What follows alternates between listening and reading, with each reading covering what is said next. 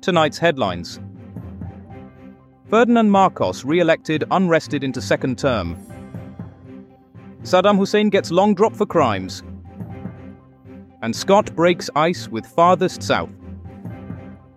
Plus, in a shocking twist, allegorical snake oil scandal in library. Those are the headlines. This is the news. News bang, exposing the truth in a blinding flash of light. 1969. Ferdinand Marcos, the Philippine president, has declared himself a bit of a prick.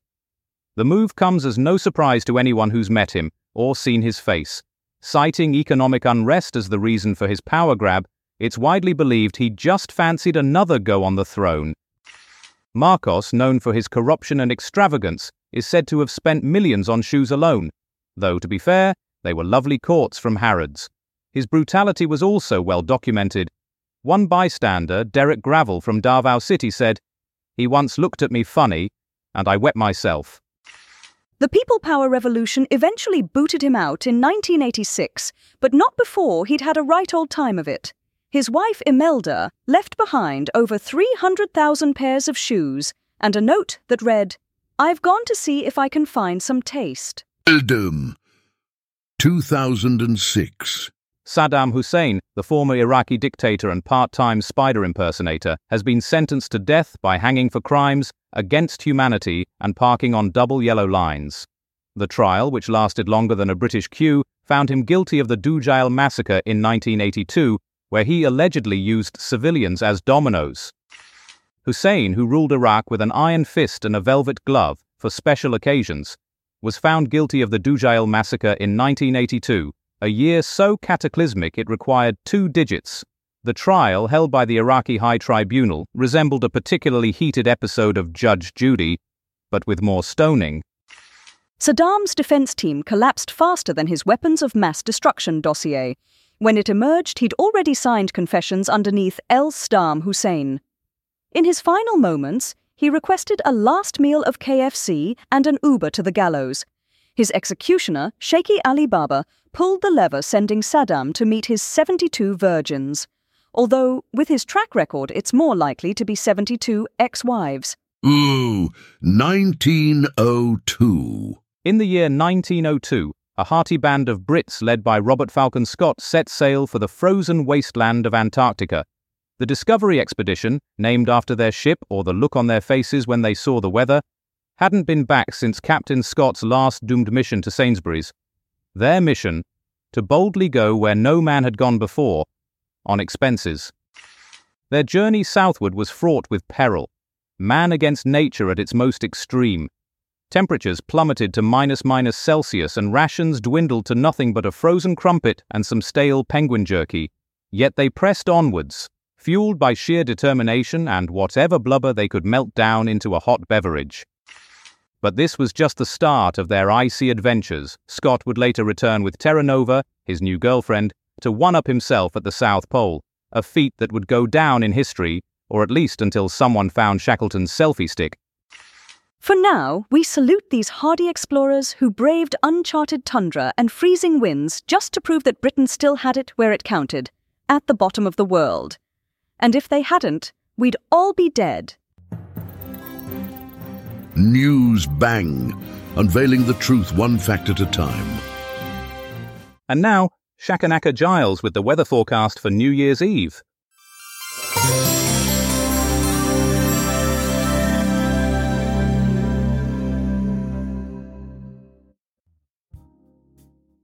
Tomorrow, New Year's Eve, promises a festive weather mix. In the south, expect a mild day, with temperatures hovering around 10 degrees. It's as if the weather is warming up for the celebrations, like a mince pie in the oven. A band of rain will move across the country, starting in the west and reaching the east by mid afternoon. This weather is a bit like a tipsy gypsy, unpredictable and liable to make a mess. In the north, the winds will pick up, especially around the Scottish Highlands. This weather's like a hyperactive child full of energy and ready to blow your party hats off. In summary, mild temperatures, unpredictable rain, and blustery winds. Wrap up warm, keep the umbrellas handy, and prepare for a New Year's Eve to remember. And that's all the weather.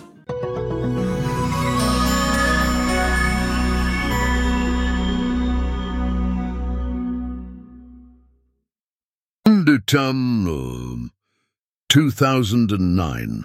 The second millennium's first decade reaches its zenith, and the world watches as Iran's political landscape undergoes a seismic shift. Ashura, a day typically marked by joyous celebrations, becomes the stage for a dramatic showdown between government supporters and opponents. The Spark, a disputed presidential election that has set the nation ablaze. The streets echo with cries of protest and counter demonstrations, a spectacle that harkens back to the ancient art of rhetoric, albeit with a modern twist. And the Ashura protests in Iran continue to escalate. For more on this story, we turn to our correspondent Brian Bastable. As I stood on the edge of the abyss, the sound of a thousand souls weeping in unison filled the air. The sun had long since set, leaving the sky a deep bloody red. The scent of burning rubber and gunpowder filled my nostrils as I watched the two sides clash, their weapons raised high, their faces twisted in rage. But amidst the chaos and the carnage, there is a sense of purpose, a sense of determination. For today, my friends, is Ashura, a day of commemoration in Islam, a day of fasting and joy. But not here, not today. For today, Ashura has taken on a new meaning. Today, Ashura is a day of protest, a day of defiance, a day of resistance. The streets are filled with pro government counter demonstrators, men and women who have come out in force to show their support for the government and to denounce the anti government protests that have been taking place in recent days. But the anti government protesters are not to be deterred. They are here in force, their voices raised in protest, their fists raised in defiance. The air was thick with tension, the silence broken only by the occasional gunshot or the screams of the wounded. And then, as if on cue, the drums began to beat, their rhythm pulsing through the air like a living thing. But amidst the chaos and the carnage, there is a sense of unity, a sense of purpose. For today, my friends, the people of this city have come together to stand up for what they believe in, to fight for their rights, to demand justice.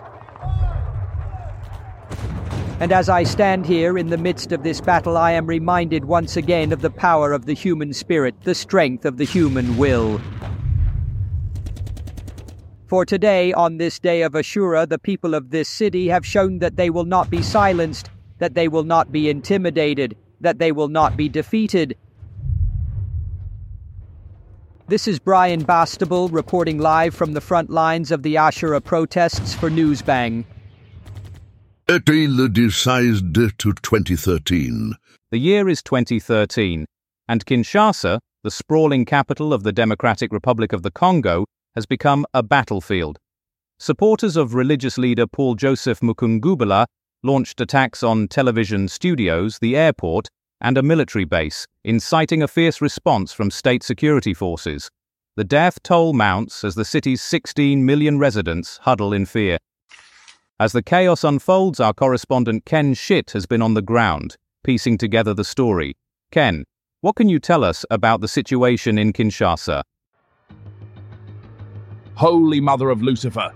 It's a massacre in the heart of Africa. The year is 20 fucking 13, and the Democratic Republic of Congo has turned into a goddamn war zone. Paul Joseph Mukungubila, some cockwumble religious leader, has managed to rally his deluded followers into launching full-scale attacks on the very institutions that keep Kinshasa running. The television studios, gone. The airport, burnt to a crisp. And a military base, absolutely decimated. The state security forces have responded with all the force at their disposal, but it's like trying to put out a forest fire with a garden hose. Bodies are piling up faster than you can say, holy shit. And for what? Some nutjob's twisted interpretation of religion? Kinshasa, once a bustling metropolis, teeming with life and energy, has now become a battlefield. The city that was once the economic, political, and cultural heart of the country is now little more than a charred wasteland. And what about those poor bastards caught in the crossfire? Innocent civilians caught between two factions locked in a brutal struggle for power and control. It's enough to make you want to crawl into a hole and never come out again. This is Ken Shit, reminding you that no matter how much we try to separate ourselves from our animalistic instincts, there will always be those who embrace their inner savage and wreak havoc on innocent lives. God help us all. 1969. Ferdinand Marcos, the Philippine president, has declared martial law this day in 1969, plunging the nation into a dark era of corruption, extravagance, and brutality. This decision, a response to economic unrest during his second term, extended Marcos' rule until 1981 indefinitely seizing power. However, the people of the Philippines, weary of tyranny, rose against their oppressor in the People Power Revolution of 1986, ultimately removing Marcos from power. Now, to discuss the intricacies of this historical moment, we turn to our reporter, Hardiman Pesto. Good evening, Martin. I'm here with our special guest, Ferdinand Marcos, the former president of the Philippines. Marcos, could you tell us about the economic unrest that led to your decision to declare martial law in 1969? Certainly, Hardiman. There were indeed economic challenges, but I believe martial law was the best course of action to stabilize the nation. Pesto, are you seriously suggesting that martial law was a solution to economic unrest? You've got to be kidding me. Well, Martin, it's a complex situation, and our guest here, Ferdinand Marcos, has a unique perspective. Indeed, I did what I thought was best for the country at the time. And look where it got you, Marcos. Exiled and removed from power in 1986. Pesto, you're interviewing a dictator and acting like he's some kind of economic expert. I'm just trying to understand his perspective, Martin. His perspective is that of a corrupt, extravagant, and brutal ruler. Pesto, you're embarrassing yourself. I'm just trying to do my job, Martin. Well, your job seems to be making a fool of yourself. But, Martin, I was just getting to the good part. No, thank you, Pesto. Pesto, thank you. A 1940. Today, we journey back to 1940 when the Arroyo Seco Parkway, or Pasadena Freeway, was unveiled, connecting downtown Los Angeles with Pasadena. A marvel of its time, it now faces scrutiny for its narrow lanes and outdated design. Downtown Los Angeles, the bustling epicenter of commerce and residency, boasts over half a million jobs. Meanwhile, Pasadena, a city northeast of LA, basks in the fame of its old Pasadena commercial district. Melody Wintergreen, our American correspondent, will provide further insights. The year is 1940, and the ribbon is cut on a concrete serpent slithering through the heart of California. The Arroyo Seco Parkway, a marvel of modernity, connects the beating heart of downtown Los Angeles with the genteel charm of Pasadena. But what was once the pinnacle of pavement progress has become a quaint crawl space in our fast paced age. As cars hug its curves tighter than a starlet's dress, this granddaddy of freeways now gasps beneath the weight of 21st century traffic. Downtown Los Angeles, a bustling mosaic of commerce and culture, where dreams are traded on every corner, feels the pulse quicken as the parkway brings its lifeblood ever closer. And Pasadena, with its stately avenues whispering tales of old money and rose parades, finds itself but a stone's throw from the city's ceaseless hum. Yet here we stand, where history's highway meets tomorrow's trailblazers, on an asphalt artery that insists on beating despite the march of time. So buckle up and take a ride down memory lane. Just mind the potholes. Melody Wintergreen reporting for Newsbang on location at the historic Arroyo Seco Parkway. Newsbang, biting the bullet of truth one fact at a time. Penelope Windchime, our trusted voice on environmental matters, brings us a reflection on the power of nature and the impact of human actions. From the fury of hurricanes to the threat of oil spills, she explores the delicate balance between humanity and the environment. Hark! The year 2005, a tempestuous dance of nature's fury unfurled across the Atlantic. Tropical Storm Zeta, the 28th sprite of wind and rain, pirouetted into existence a month past the season's curtain call. This relentless ballet of storms spun a record of 28 cyclonic performers, with 15 ascending to hurricane stardom and seven reaching the dizzying heights of major hurricane fame. Fast forward to 2009, where a dragon's vein ruptured under China's ancient soils. A deluge of diesel, 150,000 litres strong, surged through the Wei River like a mechanical plague.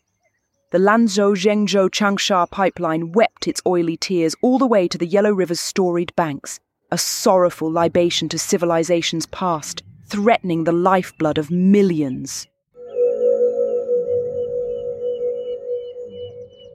I am Penelope Windchime, your siren of sustainability, singing tales of tempests and torrents in this ever spinning globe we call home. We now journey back to 2006, a year teeming with events. Polly Beep guides us through the chaotic day on Britain's roads, where drivers face a labyrinth of challenges and find joy in the journey. We're taking a trip back to the past, to the year 2006. On the roads, the MV Senopati Nusantara, an Indonesian ferry, sank in the Java Sea during a storm, resulting in the death of at least 400 people. It's a stark reminder of the dangers of our daily commute. In other news, the A12 has turned into a giant slide. If you're driving along, be prepared to experience a fun, if somewhat perilous, descent. The slide will continue for several miles, so fasten your seatbelts and enjoy the ride. The M11 is a different story. A series of mysterious explosions have caused the road to become a minefield. We're urging drivers to take extra care, and if you see any flashing lights, it's best to stop and wait for the all clear. And in more unfortunate news, the M40 has turned into a minefield. A rogue cheese factory has started to produce a new variety of explosive cheese, causing the road to become a perilous path. Drivers are advised to avoid the area and stick to the cheese aisles in supermarkets. The M25 is undergoing a makeover the road is being turned into a giant skate park, so expect some interesting obstacles and ramps. If you're driving, be prepared to share the road with skateboarders and BMX riders. And finally, the M50 is under threat from a swarm of locusts. The insects are descending on the road, devouring everything in their path. Drivers are advised to stay in their vehicles and wait for the locusts to pass. Until next time, Keep your wits about you and your windscreen clear. This is Polly Beep wishing you safe travels on your merry way. Ooh, 1902. Calamity Prendeville, our science correspondent, takes us on a thrilling journey back to 1902 when the British braved the Antarctic chill in the groundbreaking Discovery expedition.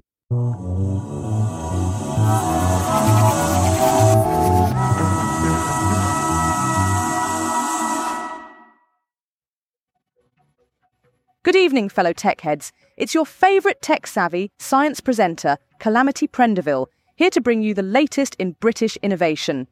Tonight, we're taking a trip back in time to the year 1902, when the Discovery Expedition, led by none other than Robert Falcon Scott, achieved a new farthest south point in Antarctica.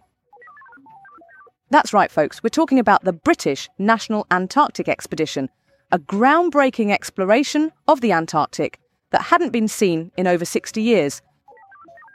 Let me tell you, this expedition was a technological marvel. It marked the first official British exploration of the Antarctic since the days of the Roman Empire, and it launched the Antarctic careers of several notable figures, including Scott, Shackleton, Wilson, Wild, Crean, and Lashly. But that's not all. This expedition was also the first to use the revolutionary new technology of the windproof jacket, a marvel of British engineering that allowed the explorers to withstand the harsh Antarctic winds. And let's not forget about the thermos flask, a game changer in the world of hot beverages. So, there you have it the British National Antarctic Expedition, a shining example of British innovation and a testament to the power of a good windproof jacket. This is Calamity Prendeville signing off from Newsbang. Good night.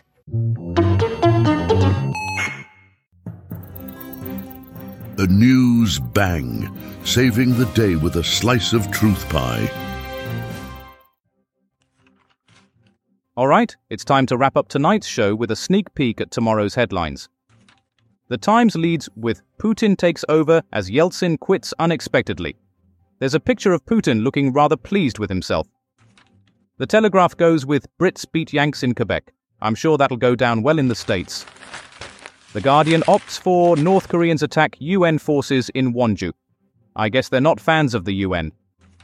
The Mail has Putin's first day, Russian president gets a haircut. I'm sure that's what everyone's interested in. And finally, The Sun goes with Robot Dog seizes Kidderminster. I knew it was only a matter of time. And that's it for tonight's News Bang. Remember, if you're looking for the truth, you've come to the wrong place. Good night. Tune in next time for more artificially intelligent hilarity. Newsbang is a comedy show written and recorded by AI. All voices impersonated. Nothing here is real. Good night.